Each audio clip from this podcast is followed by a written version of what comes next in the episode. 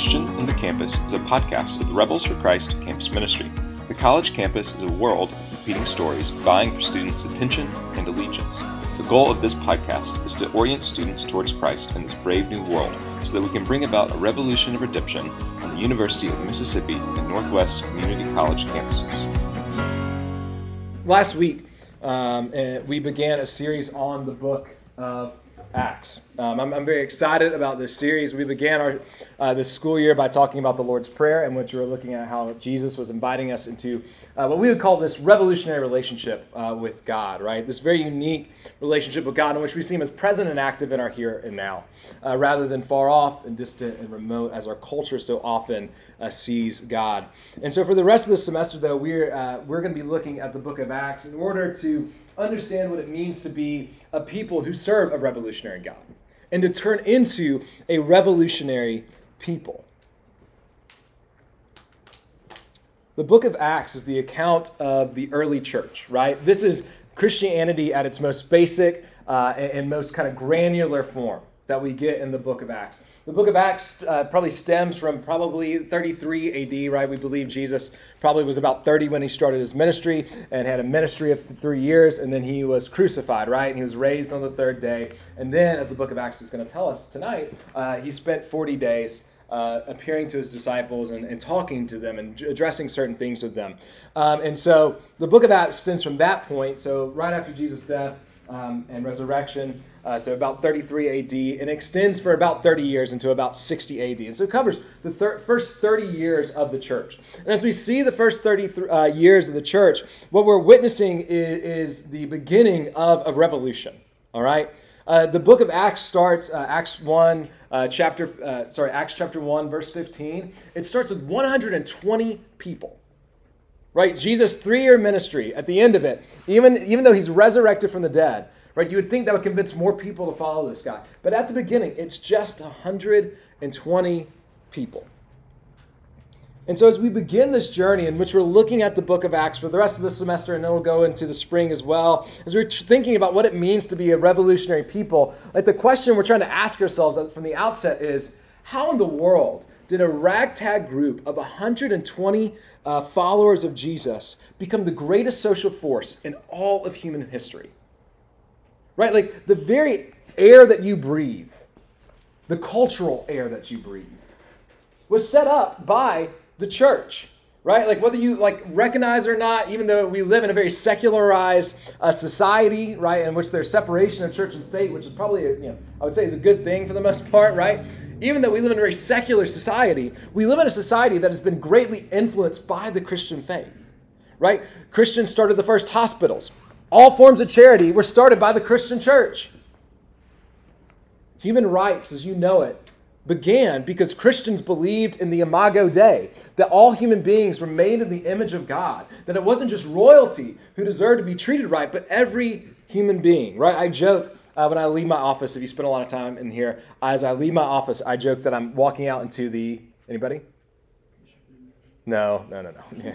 well, I mean, yeah, if you're there, it's certainly a mission field bid. The plebeians, right? You are all the plebeians, right? And I, you know, descend from my throne and I'm entering into the plebeians, right? But, right, the Christians believe that even plebeians, right? This is the, that, that's a that's a common uh, a commoner in, in the Roman uh, regime uh, was were called plebeians, uh, and the Christians believe that even plebeians were made in the very image of God and therefore had rights, right? Science, right? Science as we know it would not exist hear this, would not exist if it weren't for the Christian faith, right? Because the Christians believed in a God who created the world and then said it is very what? Good. And therefore, you can test the world, right? And the list could go on and on. Right, we're asking this question How did a group of 120 people turn into the greatest social force in all of human history? How did a group of just 120 people a ragtag group of followers of this itinerant rabbi named Jesus. How did they turn? How did they bring about a revolution of redemption that in 2,000 years later would see 2.5 billion people confessing Christ as Lord? Right? Like your presence here is due to the fact that 120 people brought about a revolution of redemption in the Roman society and then out into the world beyond it. That's something worth grappling with. That's something worth questioning. How has this happened? This has been a conundrum for scholars. Uh, scholars have thought about and have researched for decades and centuries, right? Book after book has been written trying to explain what many people call the improbable rise of Christianity. And so these first two weeks, as we're trying to understand the foundations for this revolution of redemption that would take place through these people. Last week we looked at the personal foundations, right? We looked at Acts chapter 2. What were the personal foundations for this group of people as they brought about a revolution of redemption in the world around them, right? We looked at the formation of the Christian church through the sending of the Holy Spirit, the preaching of the gospel, right? The first gospel message given by Peter, and then the response of the crowds. And as we looked at that, right? As we looked at that on that personal level, we immersed ourselves in this story, attention rose, right? Attention rose between the story of the early church and the stories that you live in, in in our culture each and every day. Right? There's this dichotomy that we live in. There's the story of the early church in which um, it says that the people were, were cut to the heart and repented, and that they moved their ownership of their lives from their own selves to being owned by Christ. It talked about how they all sought, sought forgiveness and how they began to see the world around them as something in which they could no longer be comfortable, but rather was something that needed to be saved, something that needed to be redeemed. Right? And that story, the story of the formation of the early church, goes in direct contrast and direct opposition to all the stories that you inhabit in our culture each and every day. Right? Our culture that tells us to seek affirmation from others. Our culture that tells us to defend our autonomy, right? Our right to choose what we want to do, no matter what the cost. Our culture that tells us to pursue, pursue actualization, right? This idea that we would just, our, our whole goal in life is to become our best, the best version of ourselves. Being cut to the heart, repenting, seeking forgiveness seeing the world around you as something from which you need to be saved and something that itself needs to be redeemed. All those things fly in the exact opposite direction of all those cultural narratives in which we live. And so the question that we like kind of ended on was like, do you actually want a revolution of redemption in your life? If this is what it looks like, if this is what it looks like to become a revolutionary people, is this something that you and I actually want?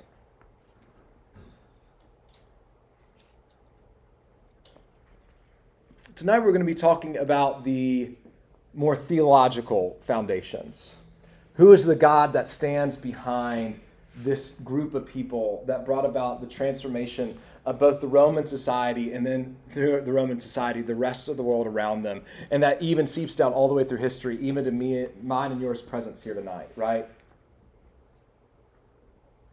Last week we looked at the personal, like how did that personally start? But tonight we're going to look at the kind of theological uh, vision behind all this, right? Who is the God that stands behind this? How is God actually bringing this about through these people? But before we engage in that, I, I do want to at least uh, spend a little bit more time on these three cultural narratives. This idea of autonomy, right? Or sorry, this idea of of um, gracious me, this idea of affirmation, right? We're encouraged to pursue our desires without them being challenged to see if they're actually worth it. This idea of autonomy, right? That we should protect our control rather than submitting to something that is greater than ourselves. This idea of actualization, right? That we should grow, but actually not change. That, you know, we just kind of want to keep going on the up and up, but not actually repent and like change the direction from which we're going. And the question I just want to pose to you is like, what do you think is the problem with each of these? Like, as we begin tonight, as we begin to engage the God behind all this, like, I think it's important for us to understand why these cultural stories actually fall short. So, what do you think? Whether it be the story of, of of autonomy or actualization or affirmation like why do those stories why, why do they fail you in the long run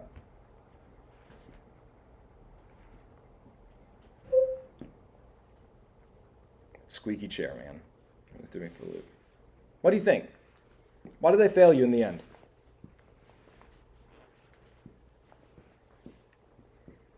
They come from people. They come from people. All right, so like one of the things we talked about last week is like they don't none of these things lead to transcendence, right? So particularly if you think about this become the best version of yourself, like that's not what the Christian faith wants for you. The Christian faith doesn't want you to become the best version of yourself. The Christian faith wants you to become something that you can never be by your own. Right? So they come from people. What else? What else do these fail you? Think like think logically. Like why, why would this not be a good story to live in? Not sustainable. They're not sustainable. Unpack that. I mean, you're, they're not, right? But what do you think? What do you think that means? I know. I'm sorry. I'm putting pressure. I'm putting pressure on you. Temporary. Temporary. How, how are they temporary? They're not from God. They're not from God. Okay. What else? This is good. This, these are all good and true. But keep thinking out loud. Keep thinking out loud. Law. What? They're flawed, right? In what ways are these things flawed? They're short term, so you have to keep coming back for more.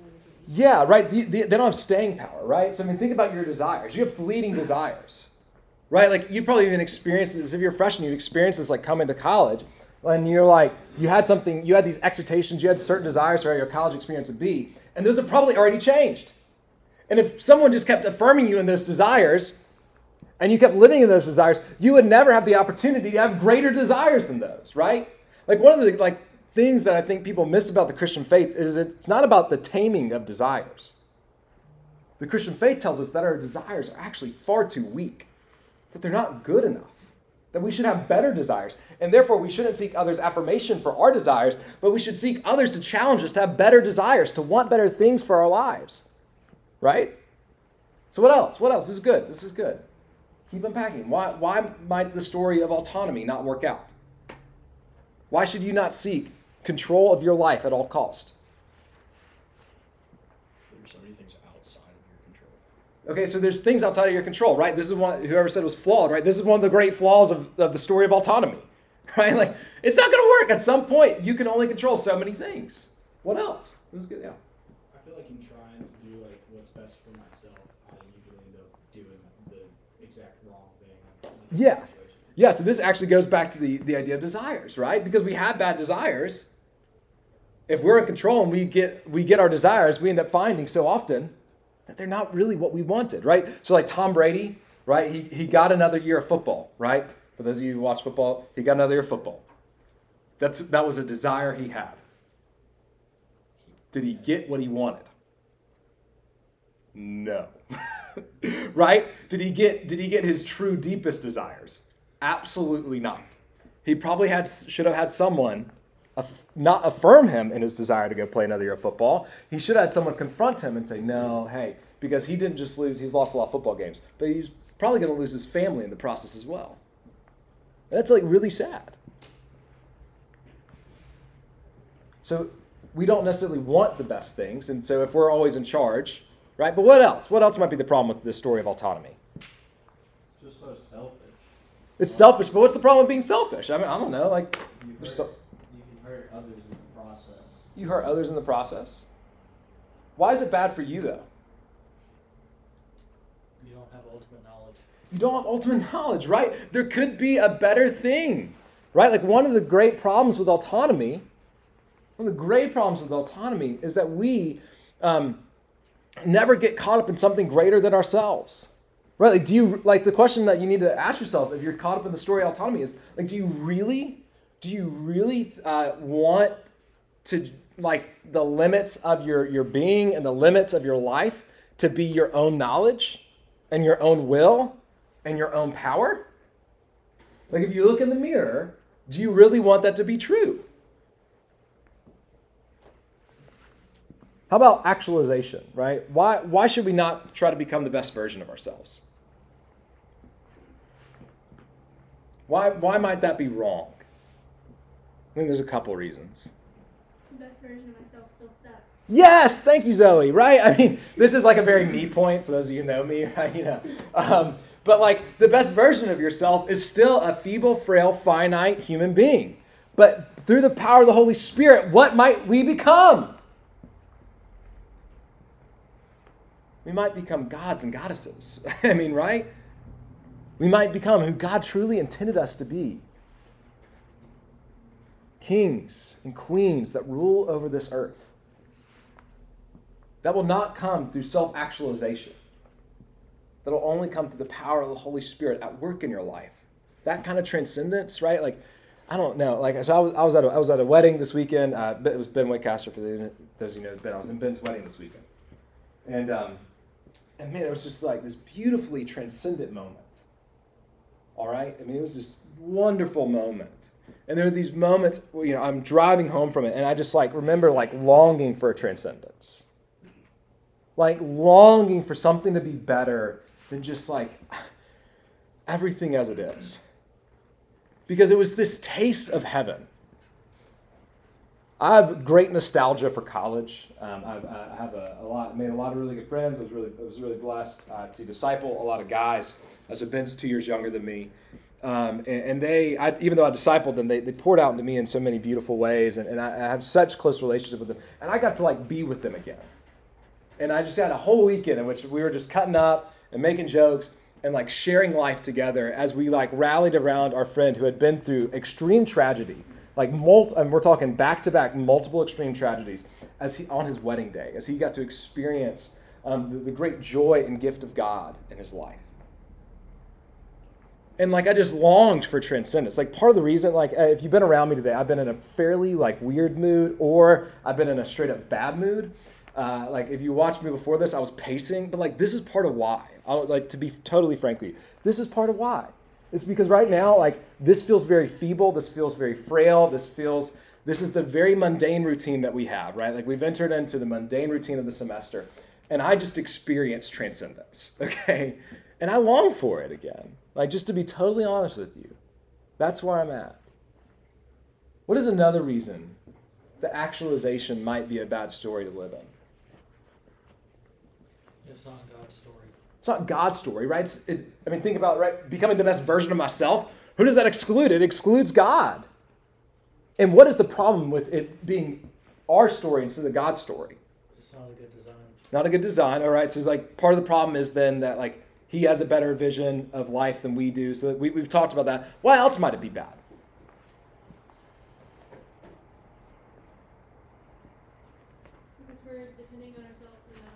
Yes. Think about the pressure that actualization puts on you. I mean, think about it for a second. If the goal of your life is to become the best version of yourself, you will be crushed. And I say this as a perfectionist, right? If you have any perfectionist tendency, right? Like, I don't know if you've borne the weight of that, but it is like soul crushing, right? But through the power of the Holy Spirit, right? Something outside of ourselves God can change everything about our lives and make us into even the best version of ourselves we can possibly imagine. So, as we enter into our text tonight, which is going to be Acts chapter 1, verses 1 through 11, I want you to hold these stories in your mind. And I want you to see how the God of Scripture, the God that begins this revolution of redemption through a small ragtag group of 120 people, I want you to see the picture of how that God is going to do extraordinary things, not just through them, but your life as well. And how that God is better than any of these cultural stories in which we can choose to live.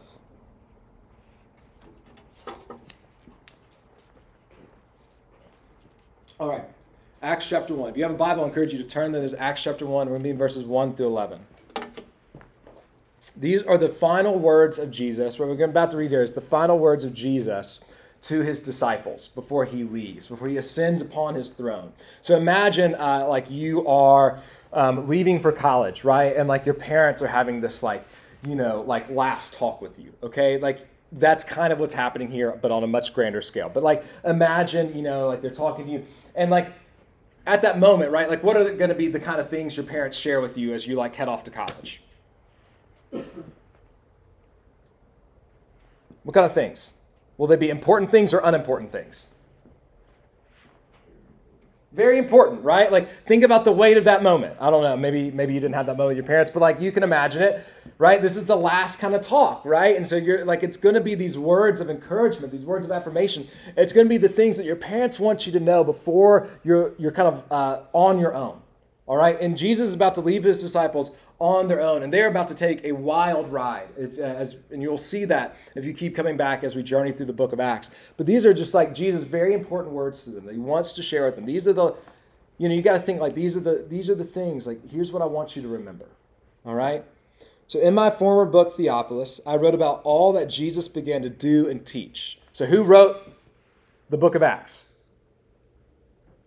Anybody? Come on. Luke. All right. So Luke writes Acts. Now, what else did Luke write? Luke. All right. So that's what he's talking about. In my former book, The Gospel of Luke, I wrote about all that Jesus began to do and teach. Now, that phrase is going to matter um, at the end. Until the day he was taken up to heaven. After giving instructions through the Holy Spirit to the apostles he had chosen, after his suffering, he presented himself uh, to them and gave them many convincing proofs that he was alive. He appeared to them over a period of 40 days, and he spoke to them about the kingdom of God. Now, for them, what was the kingdom of God? If you've been here the past two years, you should know the answer to this question.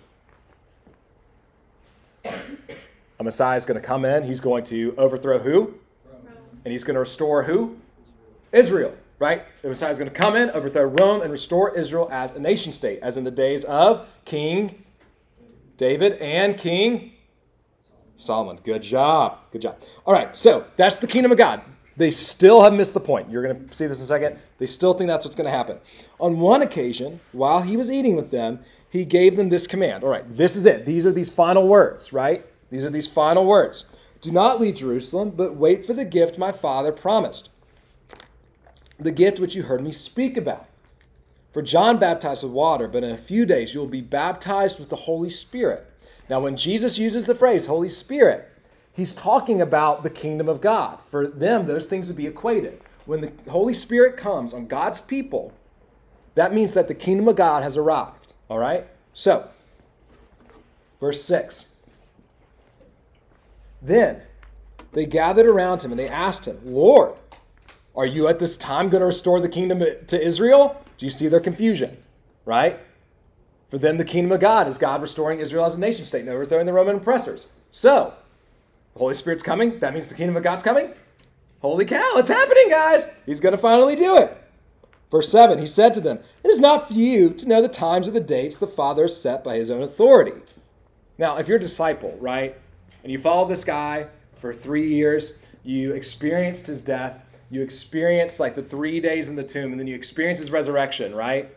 And you, you, you were devastated at his death. You were devastated for those three days. But then he raised from the dead, and you're like, oh my goodness, it's going to happen again.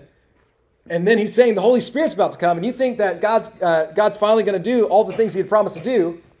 But then Jesus says, by the way, it's not for you to know. How do you respond?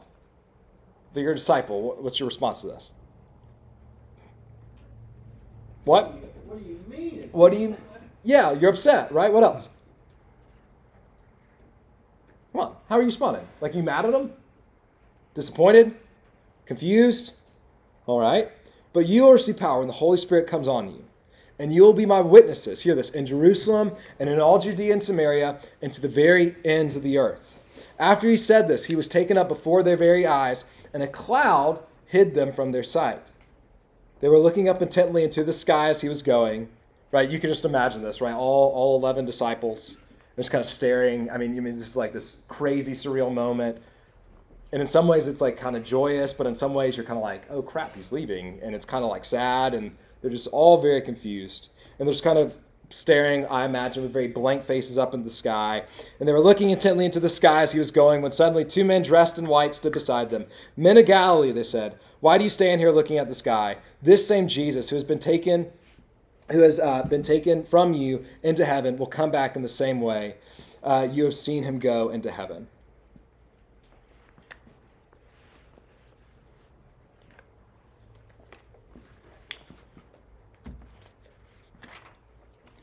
So we see here, right? It's this final experience before what we looked at last week.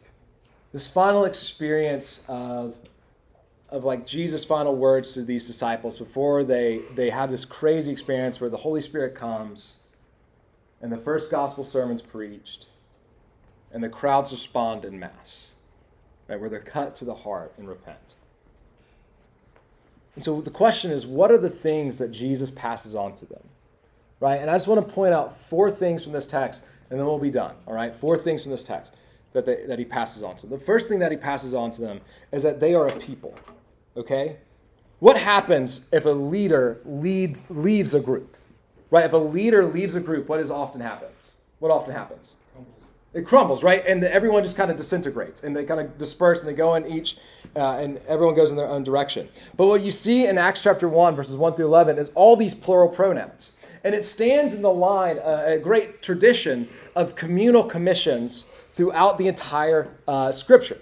Okay? Right? So in Genesis chapter 1, you have God saying, Let us make man in our image, right? Who's he speaking to? Himself. The God who's a community in and of himself creates community, right? And they were made in his image. Male and female, he created them. Not male is made in the image of God and female's not. Not females created in the image of God and males not, but both together only then communicate the image of God. It's a community from the beginning. We see this explicitly in Genesis chapter 2. Right? The first thing that's declared not good in God's creation is what? Man alone. The first thing in all of in all the Bible that's declared not good is the fact that man's alone, and that's why God creates woman. Genesis chapter 12. There's this great commission of Abraham. And God tells him, and through you I will bless all nations. But it's not just Abraham, it's Abraham and his descendants. Exodus chapter 19. God turns the Israelites into a people, right? So they were slaves in Egypt. He takes them out of being out of slavery, and it says in Exodus chapter 12 that they are a mixed multitude. So they don't actually have an ethnic identity that they share. There's nothing tying them together. But then in Exodus chapter 19, he says, You are my chosen people, a royal priesthood.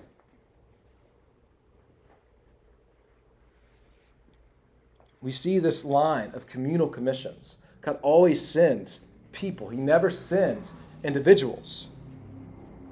And so, the first thing that we see here, right, is that if we want to experience a revolution of redemption, if we want to become a revolutionary people, then it has to take place in community. All right, think about this, right? If you want to experience the transformation of God, it will not take place alone.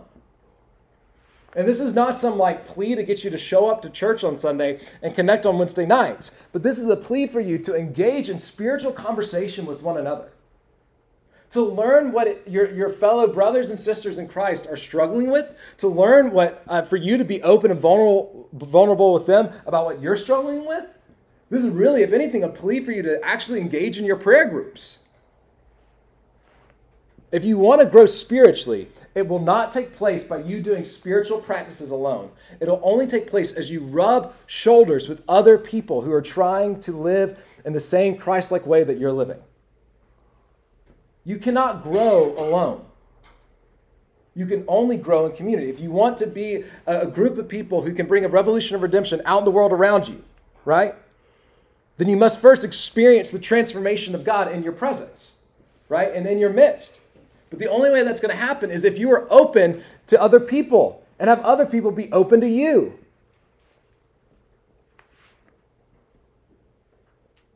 Transformation that comes from God only happens in community. If we want to be a group of people who, whose overflow is the transformation that comes from Christ, then we actually have to be a people in the first place. We have to be pushed deeply into one another's lives. So that's the first thing that I think is passed down is that God makes them a people. Jesus makes them a people. He, he, commu- he communicates to them, you are a group. This will happen through you as a people. The second thing that, I, that Jesus communicates to them, the second thing that I think Jesus is passing down on to them, is this idea of promise, right? Two times in this story, we see the disciples wanting something concrete. In verse 6, they say, then they, it says, Then they gathered around him and they asked him, Lord, are you at this time going to restore the kingdom to Israel? Right? Like, when is the thing going to happen? When are we going to be able to see what we believed? Verse 10, they were looking intently up into the sky as he was going. Right? They were looking for something concrete. They were trying to understand what was happening. And in both times, in both times, they're invited to live into the promises of God. After, cha- after verse 6, when they're saying, Hey, are you going to restore the kingdom to Israel? Jesus says, Wait for the promise of the Holy Spirit. Wait on the promise of the Holy Spirit. In verse 10, right, as they're looking up, then the, then the angel comes down and they say, Hey, just as he ascended, he's going to descend. In other words, wait till the second coming of Christ. In other words, what's being communicated in this text, what, the, what the, the thing that Jesus is passing on to his disciples, is that you need to live inside the promises of God. If you want to be a people who can experience transformation and then extend that transformation out into the world, a people who, are, who have a revolution of redemption in their midst and who are also bringing about a revolution of redemption in the world around you, then you no longer live in the realities of your world but you live inside the reality of the promises of God. Think about the idea of transformation. How does it happen? The first thing that has to happen is you have to totally transform and change your worldview. You can no longer live in the stories of the world, but you have to live as if the promises of God are more real than anything that you can perceive with your five senses. That the promises of God are more tangible, more practical, and more worth shaping the entirety of your lives around than anything that you can see, taste, touch, hear, or smell. The third thing, the third thing that he passes on to them is this idea of participation.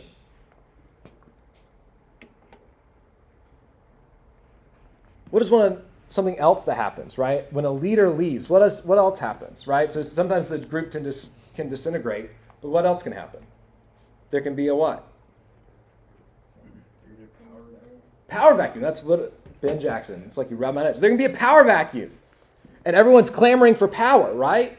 You can imagine, right? As Jesus ascends, he's no longer here, and all the disciples are trying to figure out which one of them is going to be the most powerful. But Jesus isn't leaving. Because he's ascending through his throne does not mean that he's absent. It means now that he's present and active everywhere. He's no longer constrained to his body. It means that Jesus is working absolutely everywhere. The book of Acts is originally called the book of Acts because it's called the Acts of the Apostles. But most people uh, say that you know we really should call it the Acts of the risen Lord Jesus. Because who's actually the main character of the book of Acts? It's not Paul. It's not Peter. It's not any of the 12 disciples. It's Jesus at work in and through these people. And so, what he's inviting them into is this idea of participation. Verse 8 And you will be my witnesses in Jerusalem, in Judea, and Samaria, and to the very ends of the earth, right? Think about this very idea of what it means to be a witness. It means to say to the world, I'm not the main character of my story, but Jesus is. I'm not the main character or the center of the world. Christ is. Think about this for you, right? This is hard enough for the disciples, but you live in a culture that tells you that you are the center of the world. You live in a culture that is defined by, in my opinion, two things, particularly to the college campus the idea of resume building.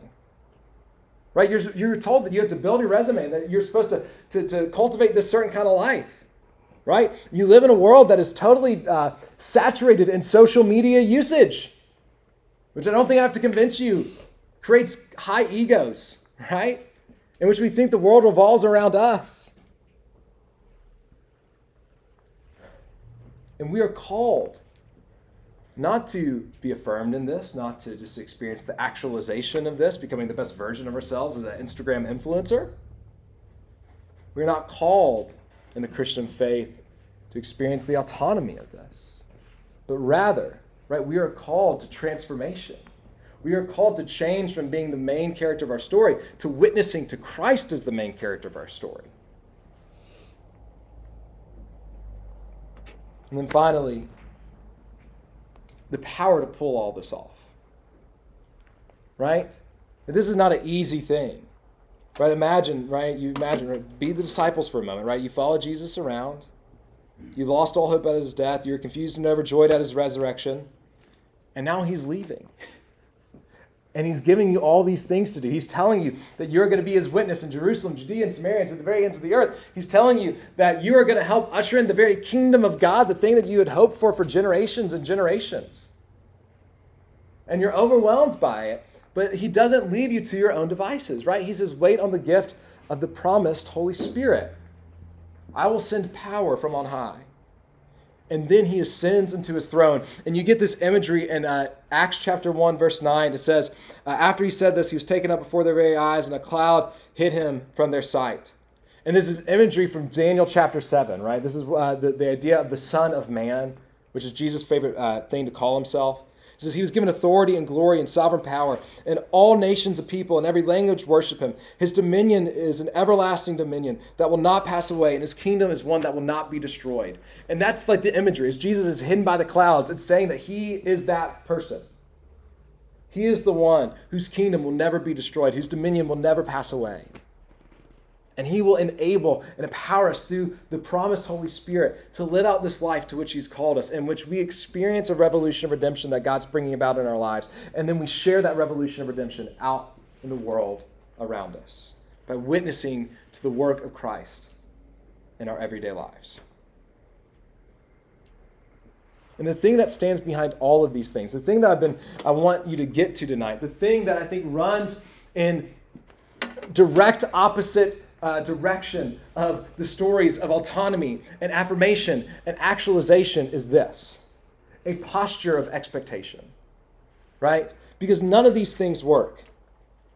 None of these things work unless we have a posture of expectation, right? This idea that we expect God to work, right? The only way we can become a people is if we expect God to make us a people.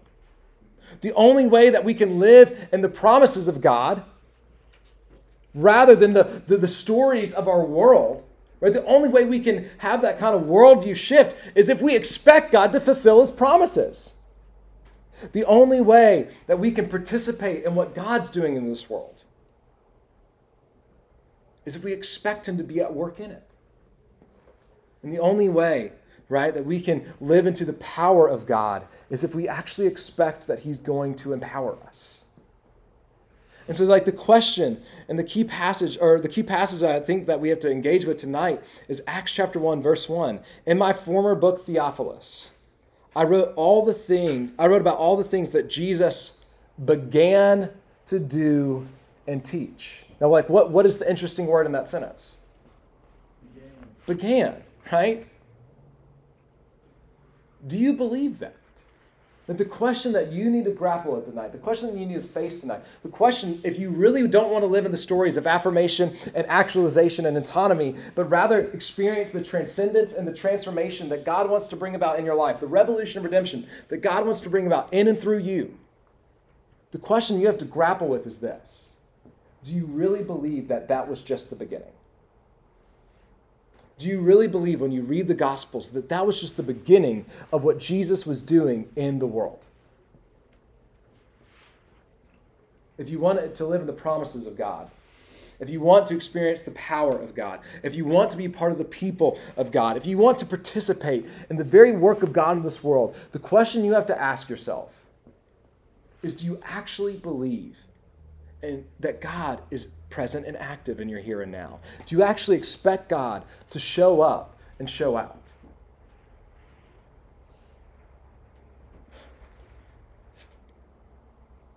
Are we a people who wake up every morning expecting God to do something miraculous?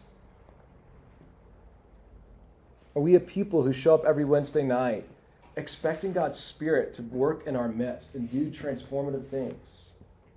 Are we a people who show up to our prayer groups expecting God to bring us closer to one another? Are we a group of people who show up to dinner and discussion expecting to hear God speak through one of our fellow students? Are we a group of people who walk onto that campus looking for how God's already at work because we expect Him to be at work? Are we a people who are pretty comfortable with the status quo? Not looking for God to disrupt or transform or help us transcend our feeble lives? Are we an expectant people? Because if you get the vision that Jesus was trying to pass down to his disciples in Acts chapter 1, if you get that, then you will become an expectant person you will expect God to show up. and do miraculous things each and every day. And if you just like, so what I want us to do is I want you to wake up every morning. And for me, it's after I've had my first cup of coffee, because it's not really worth me doing this before I've had my first cup of coffee. But I want you to wake up every morning this week. And I just want you to pray to God that He would show you how He's at work in your life and the world around you. So that we might become a more expectant people. Maybe it'll happen on campus. Maybe it'll happen in this building. Maybe it'll happen around a dinner table. Maybe it'll happen in your prayer group. Maybe it'll happen, I don't know where. But if you wake up every morning this week from Wednesday or from Thursday to Wednesday,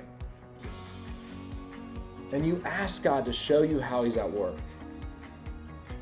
sincerely, I guarantee you He'll answer that And I guarantee you it'll begin to transform your life.